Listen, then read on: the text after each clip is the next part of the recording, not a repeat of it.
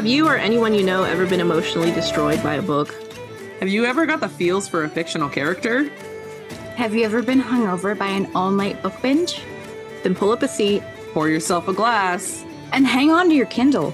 This is Drinking Ink.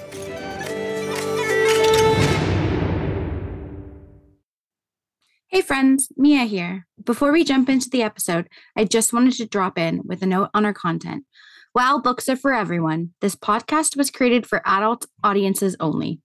Listener and reader discretion is advised as we sometimes dive into difficult and triggering content such as graphic depictions of violence, frank portrayal of sexuality, discussion of mental illness, and existential struggle. It might be a lot to take in, so if you need a breather, take a break or come back later. We'll be here for you. Hello, we're back with another episode of Drinking Ink. What's this one? Well, yes, this is. I think it's a good time for us to do this episode because just a couple weeks ago we talked about banned books and why we should be reading banned books and what kind of books are getting banned and why they're getting banned. Mm-hmm. So let's talk this week about what kind of uncomfortable books we should be reading. Books that aren't banned, maybe are getting challenged, maybe make you a little bit squeamish on the inside, and why that happens and why that's not a bad thing. Because I think it's important specifically with everything that's going on right now politically and socially let's just let's get into it so the world is on fire Everything is burning. I mean, some things literally are. I just realized that. but yeah, the world is on fire, and I do not care sometimes. I mean, I care, but like, I'm also like in my little hobbit hole sometimes. So before we jump into like actual book recs, let's talk about a time when we maybe read a book that made us feel uncomfortable and why it made us feel uncomfortable. I feel like I have. I just feel like I've maybe somewhat suppressed the memory of it, you know? That's entirely possible. I know the first book that I read that ever read that made me feel uncomfortable, and I've talked about it before on here, is um, The Subtle Art of Not Giving a Fuck by Mark Manson. Um, it's a self-help book but it made me feel uncomfortable because it really made me confront a lot of things that i had been holding on to that i didn't need to or um, challenged a lot of my personal beliefs that made me kind of force kind of force myself to to realign my perspectives on a personal level. And that's the first time that I can remember in recent times, you know, in the last decade, that the first time that I read a book that made me kind of go, I don't like what I'm hearing per se. Yeah, it's always hard when you have something that kind of calls out like whatever it is specifically that you're going through in life, and you realize like, oh wow, I need to actually do something about that. But uh, part of me doesn't want to because I'm comfortable doing what I've done in the past. So it really kind of forces you to reevaluate what you're doing in life and if it's helping you or not. Yeah, for me it was the this overarching message of like everybody in life believes that they are the exception to the rule. But we're not. We are the rule. There are very few people who are the exception. And it kind of goes against this idea that well, maybe not goes against. I think it kind of maybe almost affirms the idea that like millennials think they're special. Like we all kind of have this idea like our parents gave us participation trophies and so we all think that we should do what we want to do. But I think it kind of went just a little bit further in saying like you're not special. It's all right that you're not special. You just have to figure out how to move on with your life with that knowledge and it was almost or like earth shattering. I was listening to the audiobook in particular and I had to turn it off and kind of like sit with that for a bit because I was really mad about it. I was like, who the fuck does this guy think he is telling me that I'm not special? of course I'm special. but over time, and by the time I got to the end of the book, it was like, okay, maybe I'm not special in the way that we traditionally think of what special means when we think of like people being special and being um I don't know, I don't know what's the word like celebrities, but like expecting that things should be different for us when why would it be different for us when it's been this way for X amount of years? I don't know. That sounds really bleak. It's not bleak. It's an excellent book. and if you've ever struggled with identity, with depression, with trying to figure out your place in the world, it's a really great book to start with, in my opinion. Yeah, no, I, I like that concept that um, because I feel like we all have our inherent biases. Like we all kind of view ourselves um, in this really positive mindset. Like we're like these great people. Not to say that we're not great people, but um, we all are like inherently born with this mindset, like to like kind of like be selfish um, as humans. And so we think like we're like the best thing since sliced bread. And so sometimes it's hard when you get that um, almost like reality check saying, guess what, you're not as special as you thought you were. Like you're, yeah, you're a great person. Like you're, you're special in the sense that there's nobody else like you, but it doesn't necessarily mean that you're going to be like a superstar in, in the bigger picture. Exactly. Like we're not all going to be Elon Musk. Not that everybody wants to be Elon Musk, but I like that idea. That concept of we're not always, not all of us are going to be social media influencers. Not all of us are going to be celebrities. Not all of us are going to be multimillionaires. That kind of idea. Yeah, and it's like finding that balance of like, okay, like where do I fit in the in the bigger picture of life? Like where where am I, you know, uniquely designed and purposely made to be in life? Um, because we all have our like specific places in life that like we like where our purpose lies um, and it's it's kind of like life is almost like finding that balance and where we are meant to be in the bigger scheme of things I don't know, Becca what do you think I don't recall a time where I thought myself special. I'm the I'm the person that like you know the main character in a story where they come up and they're like you have to take this enormous quest to save the world. I'd be like, why?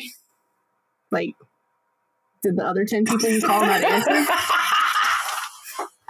what was I your plan, Zed? I'm the Percy Jackson. Be like, this is a pen. This is a pen. When the pens do look so special.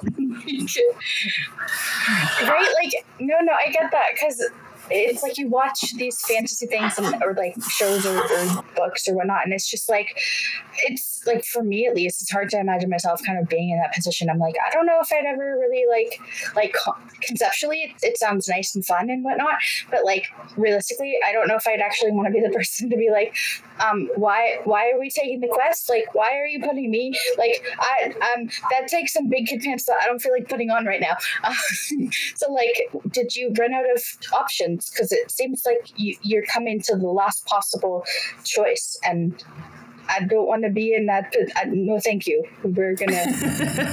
See, I'm the opposite. I'm like, oh, you want to give me the relief. quest? You, you can let me the comedic relief there. Like that's that's what I'm fine with. See, and I'm like, oh, you want to give me the quest? All right, uh, give me like 10 days and I'll have plans A through Z uh, mapped out and we'll start with A and we'll work our way through the list and see what works and see what doesn't. Like, I'm just a, I'm a straight up problem solver.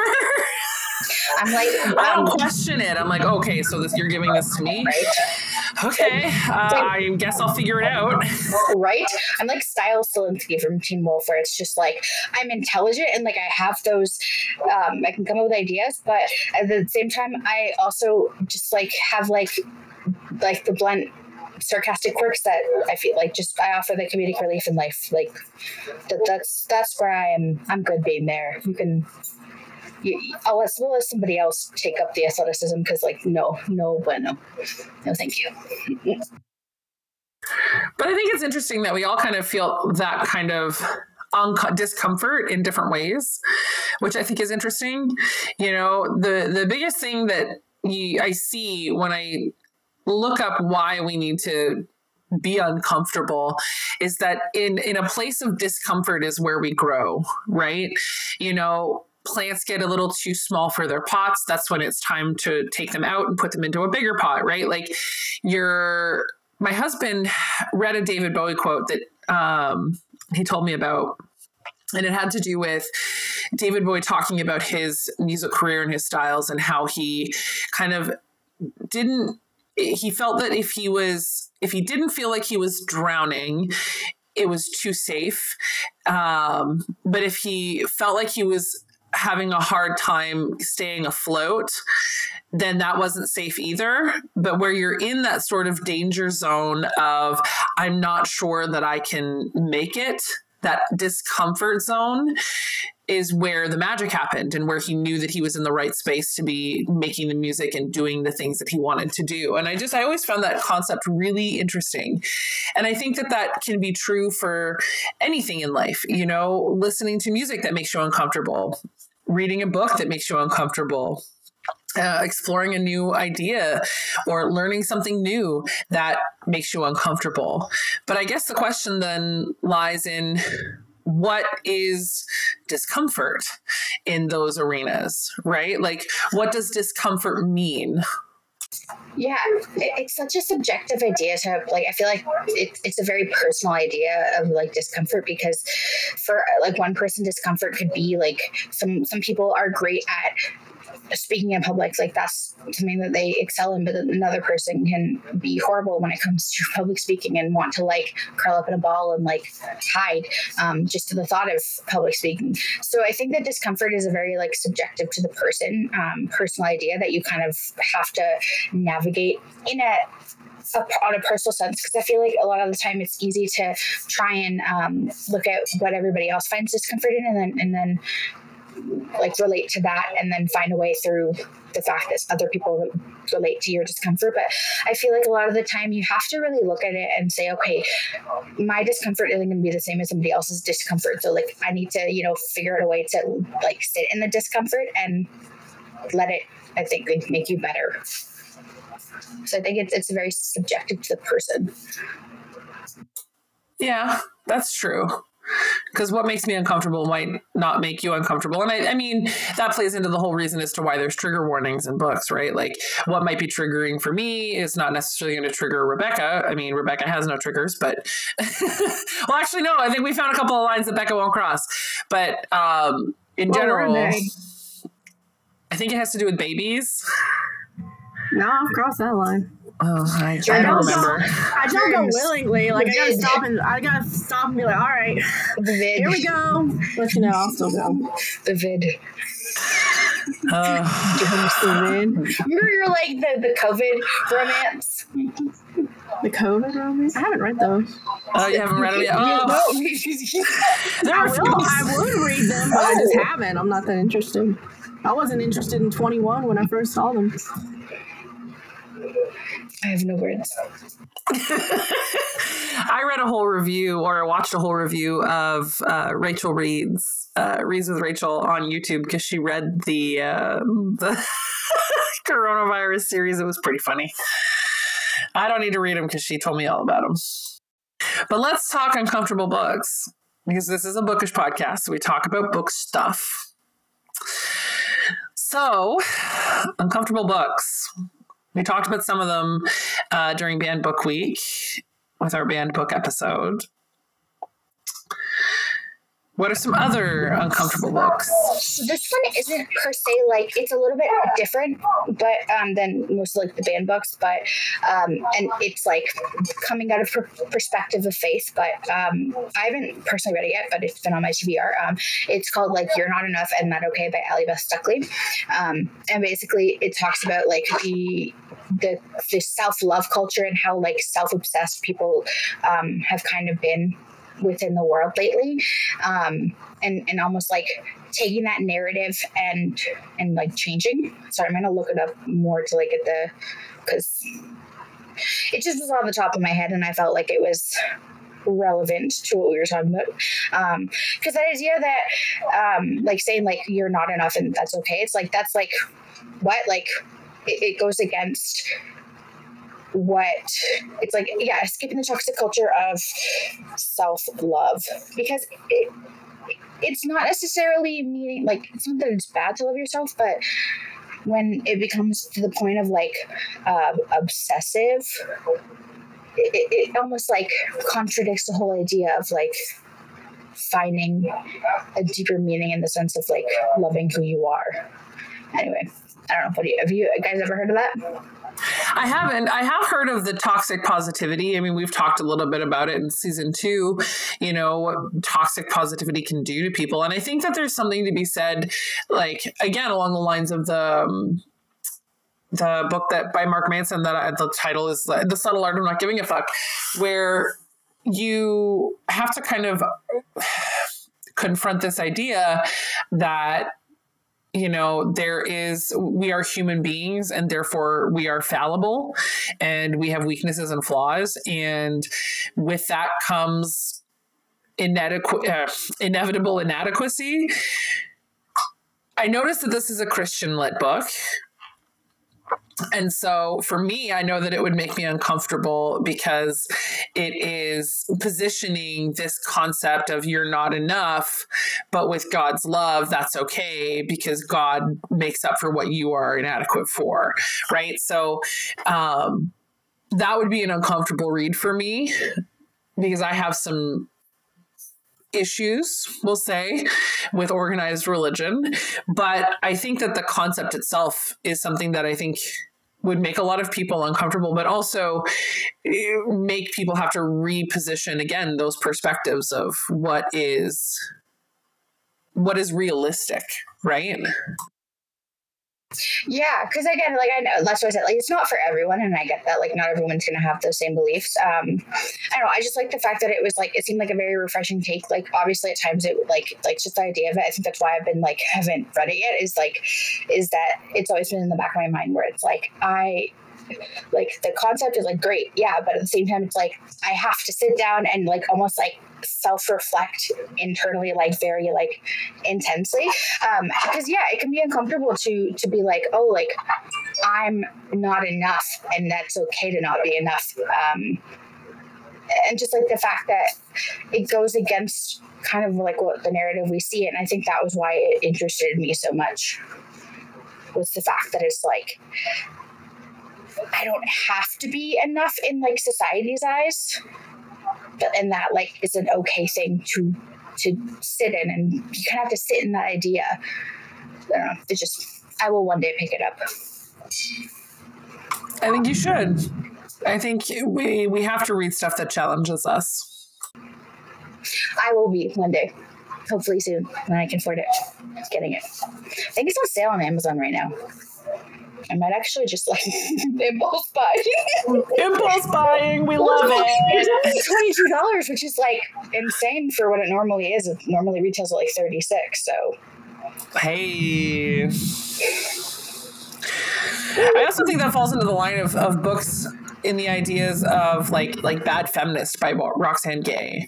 Um, you know, there there's a big thing that's to be said. I think a lot of, personally, a lot of things I think we could maybe not necessarily get over, but have a more open perspective and mindset if we had more diverse reading and we were able to read not just diverse stories but diverse perspectives from a perspective of i'm reading about this to understand not to agree necessarily um, you know bad feminist talks a lot about how in um, intersectionality inter sorry interest is am i saying that right? Intersectionality um has a huge part in feminism and how like white cis het feminists are treated differently than black cis het feminists. And then again, you have other persons of color that don't fit into that cis het uh, normative mold.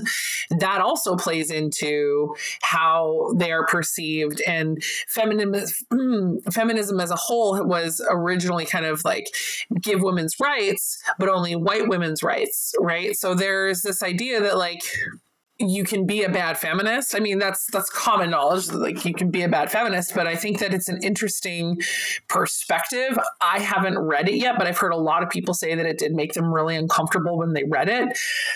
But it's one of those books that changed the way that they were able to understand feminism and how they can become better feminists. Yeah. And and and like just hearing with that, because I know for myself, like my idea of like feminism has always been like kind of like I wouldn't say skewed, but it's like feminism was never something I could really like always like connect to and grapple with and like really grasp onto is like because of, you know, my own personal experience in the sense that like I grew up like in a Christian household, like faith is a very big thing for me and like it's still something that like I center around in my life. Um, but and so like feminism, like trying to find like that middle balance between like incorporating my faith, but also incorporating the fact that like I believe that like people deserve equal, like women, all, all women deserve equal t- treatment compared to what men get, and and just like but when you have almost like two conflicting sides to like one spectrum and you're kind of like trying to figure out where exactly you fall in that idea where it's like still like having your faith um, incorporated into it but also like um, taking in things that are part of the idea of like making sure that like women have equal rights as men and, and all of the everything that like comes within feminism. So it's, it's always something i've looked at and it's like yeah like it make, can make you uncomfortable because you have to really like think like how do i incorporate this into my life? How do i like find that balance of like that middle ground with this? So. Waiting for becca to chime in. We've been talking for like 20 minutes. I don't have any uncomfortable reads or nonfiction, so I'm out of I'm out of this at the moment. It doesn't even necessarily have to be nonfiction. We're just bringing up nonfiction books because that's what comes to mind.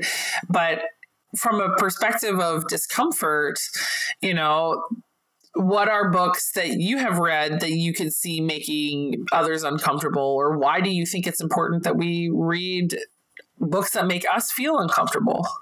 For the ones I'm thinking of, it's things that are taking like very real like real life type situations that we hear about on a pretty regular basis and they're like flipping the script on it.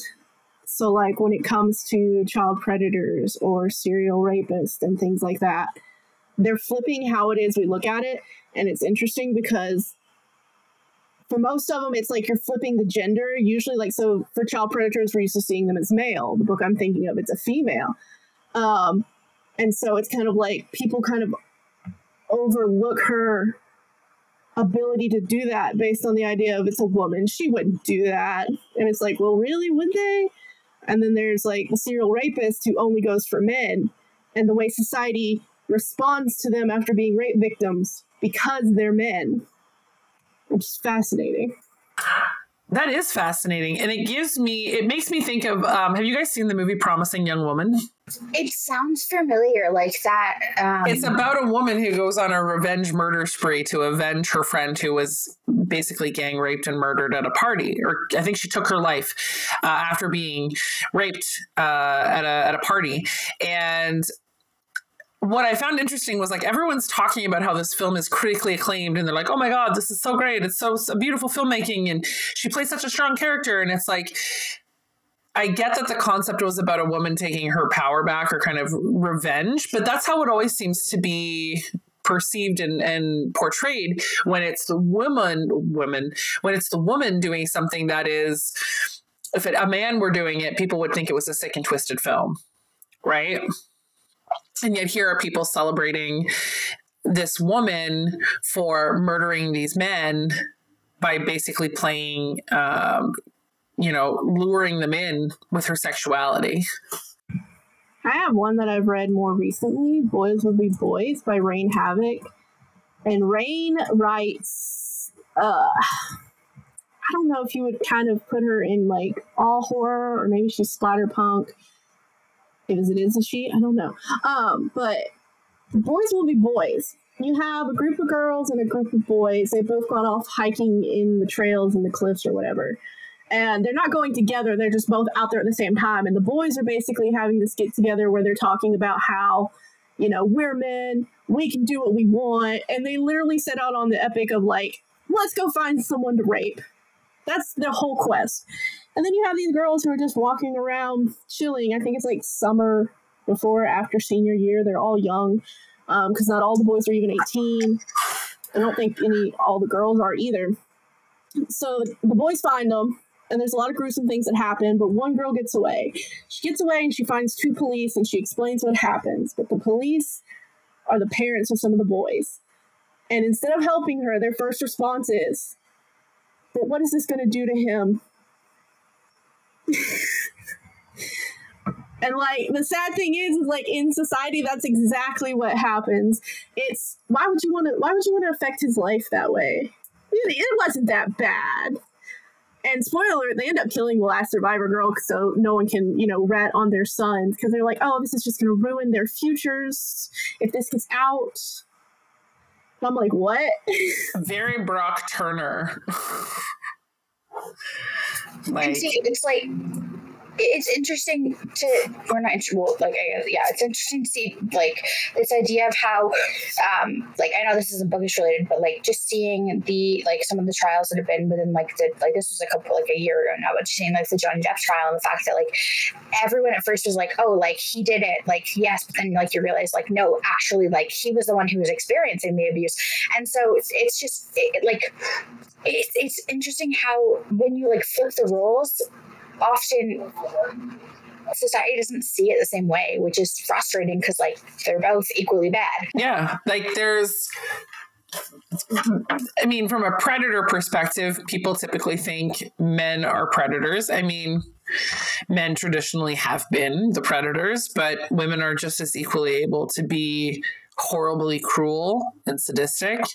Um, and it's just interesting the way that they can be framed. And so I think that that would be an interesting what's the title of the book called, Becca? The one I just mentioned, Boys Will Be Boys. Boys will be boys. Isn't that what they say? It's just boys being boys. Is literally how it was treated. I was like, hold up a second. Uh the other one, um, Any Man by Amber Tamblyn you have a serial rapist on the loose, but it is a female and she only goes for men. And there's the stories told like from all her different victims. And it's interesting because they're all facing their trauma in different ways. You have the ones that are kind of very external with their trauma and kind of getting to like ending up with like very destructive behaviors, and you have the ones that really internalize it. Um, which I thought was interesting because you know women who have experienced the same thing kind of go through the same prospect. But then when the media starts getting involved and picking up that there's a serial rapist on the loose, they start treating these men who at first are like, oh, you poor thing, this must just be soul crushing. They start treating them the same way women get treated. So, like the first man, he, he got attacked outside of a bar. And they're like, well, why were you outside of a bar? You have a wife. Why weren't you at home? Um, there was one who she picked him up on Tinder and met him at his house and the media's like, I mean, if you didn't really want it, you know, why were you erect? It, this her beating you up probably like made it more exciting for you. That sounds fascinating. And I had to look it up because when you said Amber Tamblyn, I was like, Sisterhood of the Traveling Pants, Amber Tamblyn? But yes, Amber Tamblyn, the actress, is the one who wrote this, which I find extremely interesting um, because she's had a bit of a troubled experience in Hollywood. Um, if I'm not mistaken, she's written a few books. Um, and I'm going to have to add this one to my TBR because it sounds very, very interesting. This one was a like we had to read this one in school, um, but uh, in grade 11 English class, um, Lord of the Flies, like and and basically like this if y'all don't know of the flies like it's about a group of boys that get stranded on an island and um, they're like 12 13 14 like they're young boys. They're not super young but they're young. And essentially like it, like as they're waiting for someone to you know rescue them they end up like uh, hierarchies get formed, things happen, and like if you know the book, like you know there's a scene where like I feel like I, I think one of the kids like gets potentially do they get killed? Some of the kids get killed. I can't remember. I, yes, yeah, and and just like I remember reading it, and I'm just like at first it was like yeah, like typical, you know, like book you're forced to read in English class, like whatever. But then the further you get into the book, the more gruesome it gets. And like I'm just like, cause like the one guy, like it's a one boy killing another oh, it's boy. bloody. It's a it's bloody book. Bloody. It was it's required grade 10 reading in Ontario, or it was some 10 years, 10, 12 years ago when I was still in high school. 11. Yeah, I had to read it in grade 10. Grade 10 was our required reading. And I remember hating the book. I remember like I went home and not a wanting to read it. had a nightmare the night after reading it. Like got home and like I was like woke up and I'm like, what did I just dream? What did, what just went through my head? Like it was. I remember just like sitting there and the information was just sitting in my brain and, and like I was kind of like dissociated for a bit there because my brain was just like, was that real? Yeah, I don't know why they make you read it. It's, There's a movie. You can Oh watch the God. movie. We watched the movie too in grade in grade We ten. did too. We did Ugh. too. It really That is another book that would make someone feel uncomfortable. I mean, just the parallels of the fact that like that represented like the idea of society and how um, when one person like it obtains power, sometimes it causes them to do things that they might not do with, if they didn't have that power. Um, hence, like one boy killing another boy who was seen as like less than in the eyes of like the group of boys because he was like this kid who um, was just like wasn't popular, was seen as like a little bit of a nerd and you know whatnot his name was Piggy. right? Literally, his name was Piggy. Like, and I think they named him that for that purpose in the the book. But yeah, it's just like a representation of how society, when one is given power, can basically, you know, overtake their mind and cause them to do some pretty twisted and sick things. I've had one I've read recently that I think is, I would think would be the most concerning for our particular sphere since we're all in the book world on BookTok and stuff. And it's called It's Me Charlie by C.M. Gudras. Uh, I believe it was on the book jail list too. But, uh, so from the description, it says, What happens when the person you thought was just an online friend turns out to be an obsessive monster? You never know who's truly behind the screen when you're engaging with people online, especially things like Bookstagram, where the community is so welcoming. So, what happens when your book bestie falls in love with you and will stop at nothing to show you just how deep that love is? And it's about a guy named Charlie who has set up an entire online persona pretending he's a female to get close to another female bookstagrammer and become her little online bestie. And he's set out an entire plot to kidnap her and they're going to have this happy life together and it's it's gory. But that one like personally as a book influencer made me stop and i was like ooh wait a second Yeah, that would that would make me uncomfortable. I you know, we were raised in the era of like ASL and if you don't know what that means, then you are too young. because that was how you determined who you were talking to online in chat rooms that were unmonitored and unfiltered way back in the day you know um you know the the big push back when we were i feel like it's something that is maybe not as scary for people that people wouldn't necessarily think about in today's society because everything is so visual right? Like we have tiktok which is a video medium bookstagram and instagram and social media. Everyone's posting like pictures of most people i should say are posting pictures of their faces or stuff like that. And when I mean Becca, you can probably attest to this. When we were raised on the internet, it was like you know that person that you're talking to that says that they're a 13 year old girl from you know Arkansas is probably some 57 year old man named Timothy in the basement of his mother's apartment, right? Like you know, don't trust what anybody says online. That's why we weren't allowed to on the internet when I was like that went, around that time, like when I was young. Because I mean, I wasn't really old enough to be on the internet, or I shouldn't have been. But I know my sister liked that. My parents were like very like, child, you're not going on there for that very reason. me, me and Britt are the generation that invented the. As soon as you open that chat window, Right. ASL. It's, it's, it's location. and, and that's the thing is that like we were the ones that were there. We were there when the magic was written. I was Speak the deep magic to me, child. I wasn't necessarily taking part of it, but I saw like I was like I saw what was happening because I, I mean I did have an older sister that's like a bit younger than you guys, so I mean it.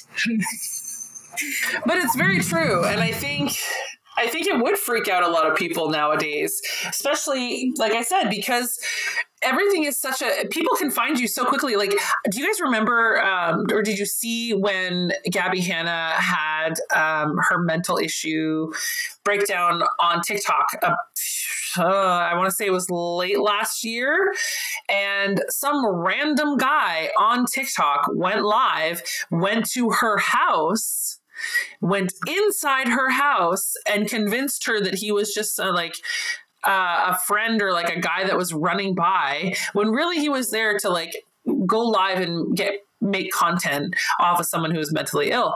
And it could happen because we are way too free with our information on the internet these days you know it's i think yeah that would be really scary that's why you only record from one room you only see the four walls. And I, yeah, I remember seeing. Um, uh, I found like this on my for you page the one day. Um, this guy. Um, essentially his entire account is showing like parents that want to prove their kids um, wrong in the sense of like showing them how easy it is to find out where someone is based on just a video they take and like the surroundings of the video. And the guy went through the whole analysis of showing how he used simply just things within her like video screen and it wasn't even that she had a lot behind her in the video screen but just like some of the places like there was like a wendy's there and there was like some other another like a walgreens that was there and and like looking at the like just to see uh, a water tower was in there as well. And he basically used all these clues in the background to essentially figure out where in like the like where in the world she was filming this this picture from. And it was amazing how like it basically proved to like a child that like yes, it is actually easier than you think if you know how to do it to find uh, like where someone is filming from. So it's like learning to like take precautions when it comes to the online world that you inhabit, um, because like you never know what person is watching your stuff. You never know what like for you page is popping up on someone's phone that's showing your video and could like somehow be like giving them clues to where you are. Like it's it's it, yeah, it can be it can be a little creepy if you don't if you're not careful. Yeah, I never tag. Oh, Go ahead, Oh, I saw another account like that, but it was a woman who does the mm. same thing.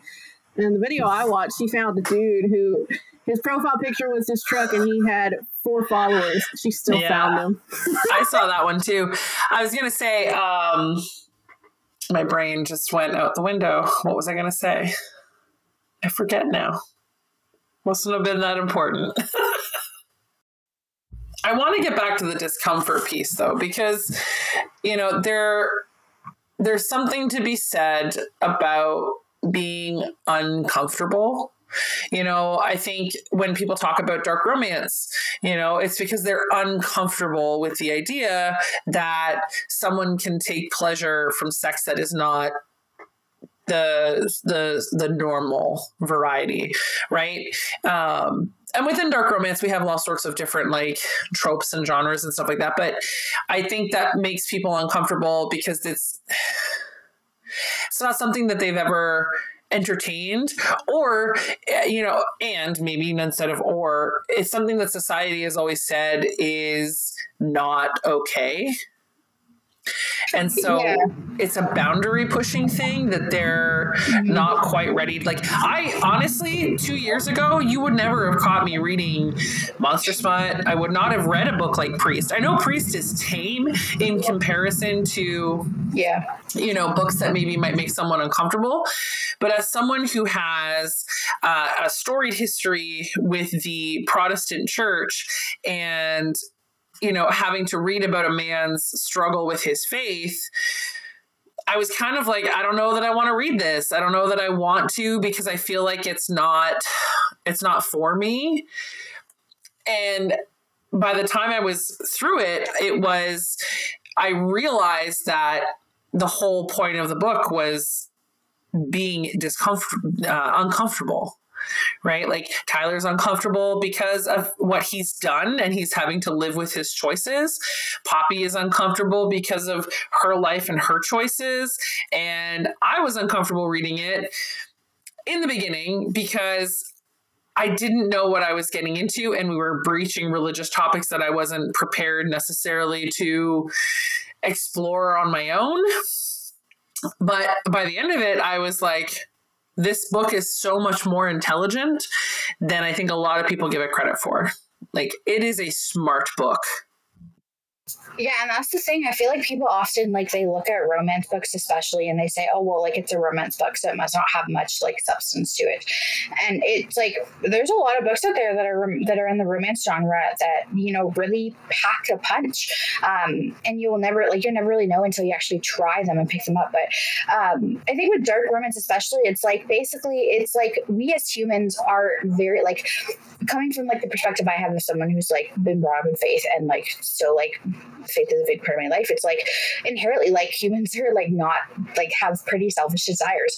Um, and so I think that it's kind of a way of like satisfying those desires that you might have in a way that's not harming someone else, but rather so like making like taking care of your own self in the sense of of you know being able to like just like escape from your reality and like and kind of figure out things about yourself that you might not have known. And i think that's uncomfortable to like like self uh, reflection is a very uncomfortable thing and finding out you actually really like you know dark romances like that can be uh, like a hard thing to kind of grapple with because so often you're you're taught like growing up like you know you know, hypersexuality is like a bad thing or is like, oh, you should like be modest and like cover up and whatnot.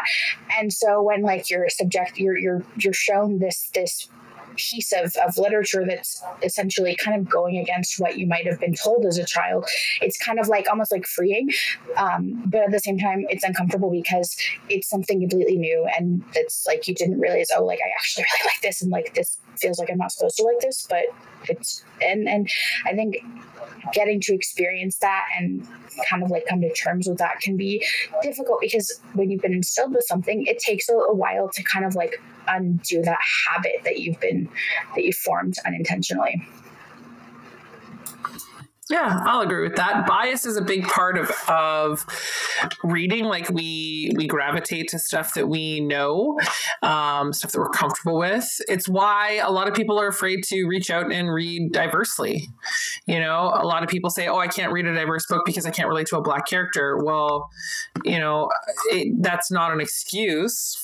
You know, um, this is not a uh, this is a nonfiction book, and actually, I won't go into it too much because this podcast will kill you. Another podcast that's very sciency did an incredible episode about this book and about this topic but the immortal life of henrietta lacks um, very uncomfortable read i have not read the whole thing yet um, i've read samples but it is about the first immortal cell line uh, that was created, the HeLa, HeLa um, cells. Uh, and it is what essentially allowed humankind to break biomedical um, like markers and and create a lot of the things that we have today thanks to these HeLa cells, which are were harvested from a woman named Henrietta Lacks, who was a black woman who had no idea that her cells were taken and used to create this. Her family has never received compensation, and the the story is told from the perspective of her daughter learning about this research and if you like it's uncomfortable because it makes you have to examine your history you know? We have to examine our history as human beings. We have to examine our history as white individuals. We have to examine our history from a medical standpoint and what we've managed to achieve and what we are still lacking in terms of our medical history. But uh, I, I won't go into it too much but i do think that a lot of people really need to read that book and or you should listen. It's episode 70 of this podcast will kill you where the Erins the hosts of that show do an incredible job breaking it down. Both of the hosts are scientists. One is a um, immunologist i think. No epi- epidemiologist i apologize. Uh, and the other one is a is a, a practicing doctor. So very interesting uh, episode to listen to and i think everyone should at least read some of that book if they haven't had an opportunity.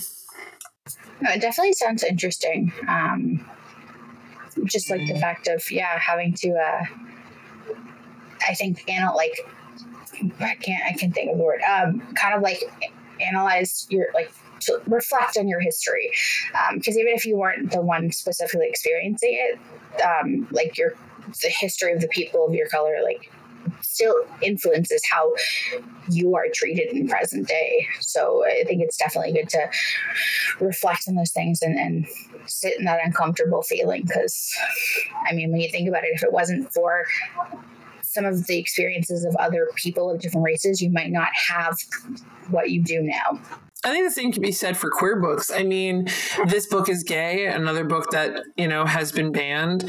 I think it makes people uncomfortable to have to like that's the book if i'm not mistaken because there's been a couple books that was banned recently um, with respect to it having age appropriate descriptions regarding you know protection uh sexual um, sexual protection and um, having safe sex and you know safely exploring your body as a queer person. I think that there were some conversations in that book with respect to that and i think that makes people uncomfortable because we are on one hand either fetishizing sapphic relationships or queer relationships, um, or we're demonizing them right? Um, there's been a lot of heavy discourse in the states over the rights of LGBTQ2I plus uh, individuals, and I think just being confronted with the fact that they are there are kids that are queer that are going to be engaging in sexual activity whether they should be or not is not the question. They're they're teenagers and they're going to do what they're going to do.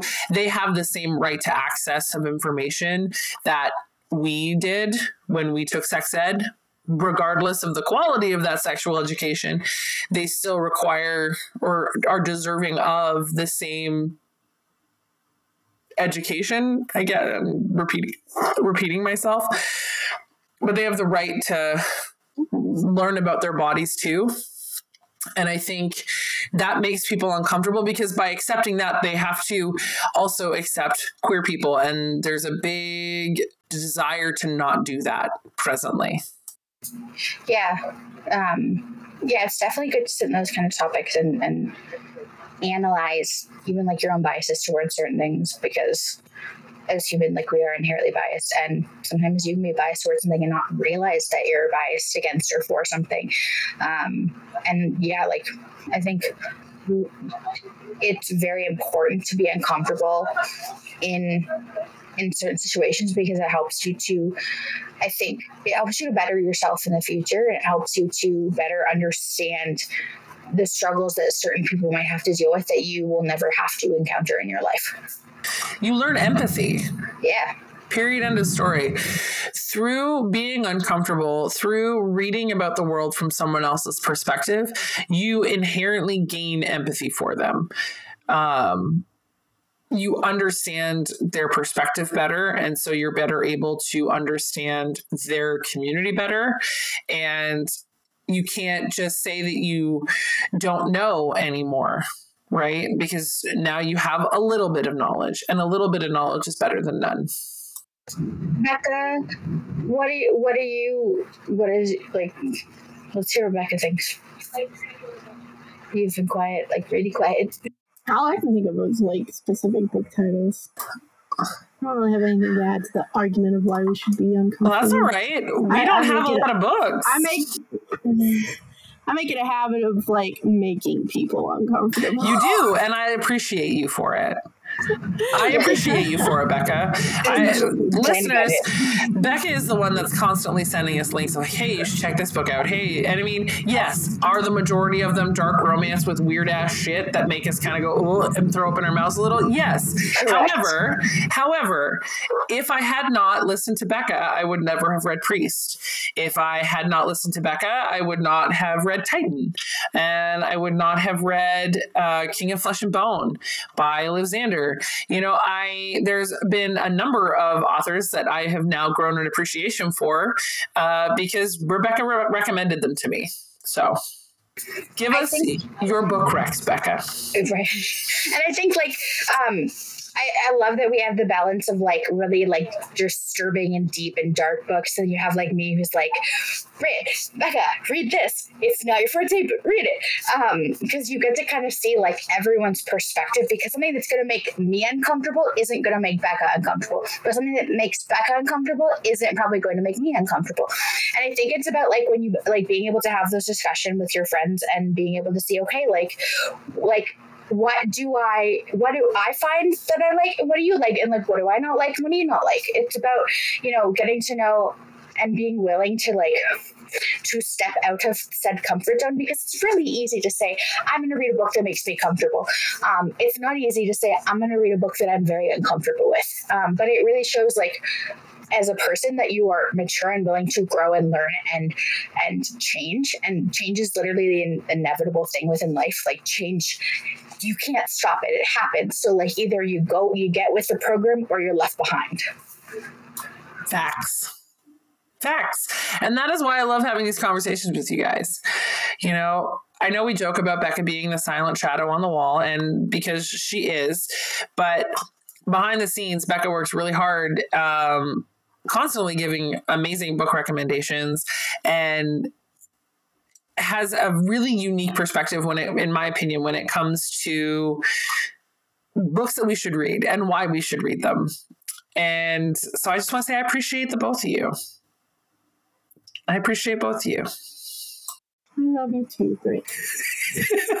we do. Oh, love fest. Now break our hearts, Becca, with some uncomfortable reads that everyone should read. Rapid fire. Shoot them off. What are they?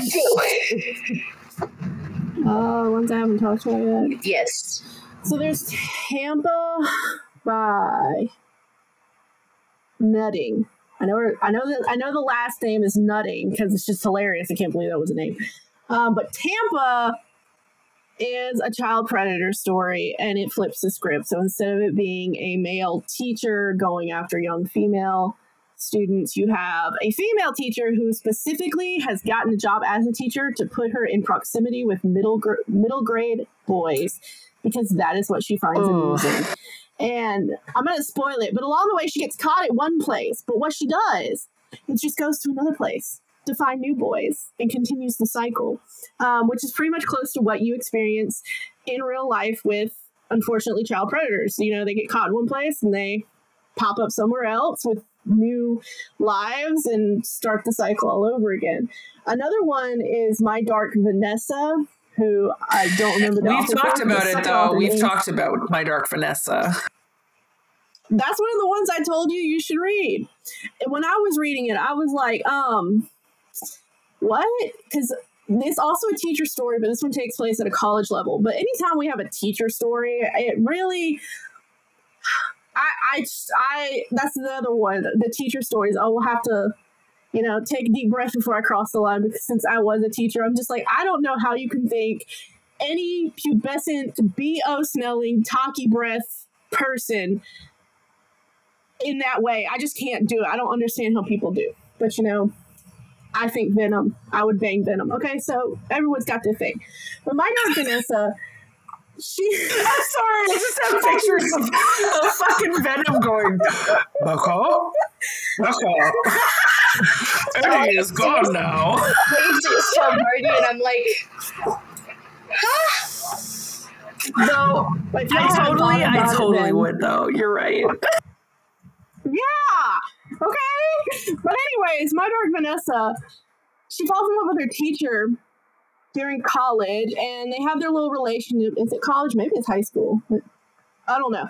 But they have their little relationship, and time goes on, and it's kind of taking place like back in time and present time, where she's gone on and she's moved on from her life. But what makes it stand out is instead of like she is traumatized and she she kind of knows it but she's not fully acknowledging it she doesn't let go of him so like it's this weird mind game of like you know he was a child predator you know he took advantage of you but for some reason you're still like but you know he he wasn't that bad and it's like the only time she really stops and starts thinking of him like oh my god you're a psycho is when he goes and finds a younger girl than her to start having a relationship and she gets jealous Because she's like, well, am I good enough anymore? And I'm like, wait a second. Like, that one just left me confused because it was a new way of looking at the victim of this crime.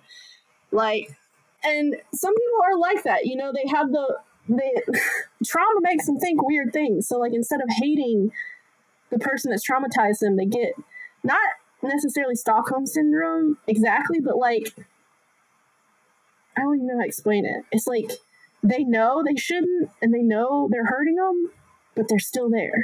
They won't. Yeah, it's an idea of like it's a psychological thing because it, like and, and I get what you were saying in the sense of like it's not Stockholm syndrome, but like it's like because logically your brain you can know something logically, but emo- when you get emotions like in, in when you tangle emotions into things, emotions and logic don't often can collide with each other. They don't often go together. They're like water and oil. And so it's like basically you're you're left with these like you know psychologically you know like I shouldn't like this person like they made my life they like they took away like in my innocence. But at the same time that's all you know and as humans we gravitate towards the things we know. So of course they're going to emotionally gravitate towards the fact that this child predator is what you know. But at the same time logically they know okay i shouldn't be doing that because what he did was wrong.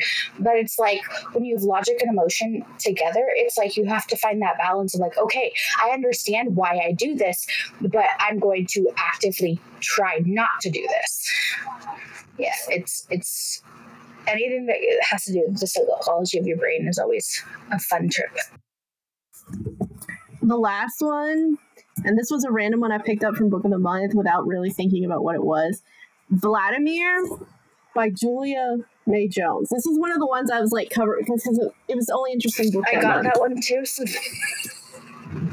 Oh, you need to read it. Okay, it's short, but you see all the tabs. These aren't like these aren't like spicy scene tabs. The tabs in this book are literally just what the fuck Yeah. moments. Okay, that's it.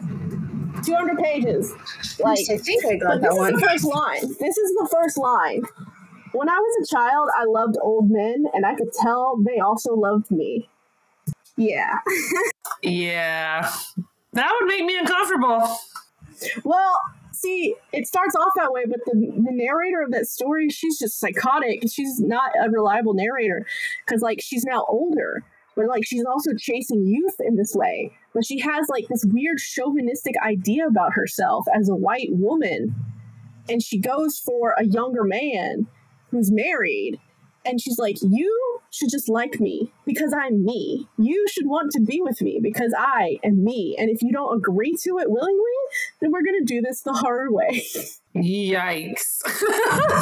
yeah she's it sounds like she's taking crazy pills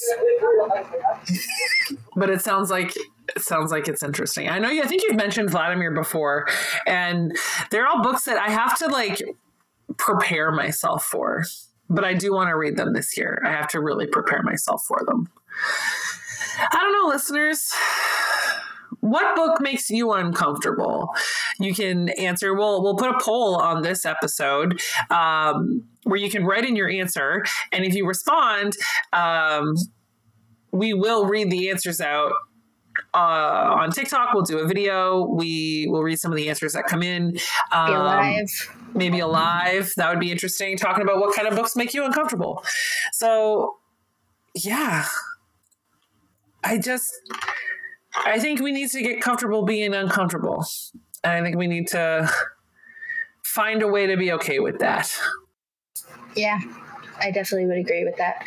It's it's the it's a part of life that is often not exciting to deal with, but it's often an important part of life because it helps you to grow as an individual. Exactly. If it makes you uncomfortable, it is confronting something that you need to examine why it makes you uncomfortable. What is it confronting or putting giving friction to that you need to look at? And I think that's where we're going to leave it for today. So we'll see you next week.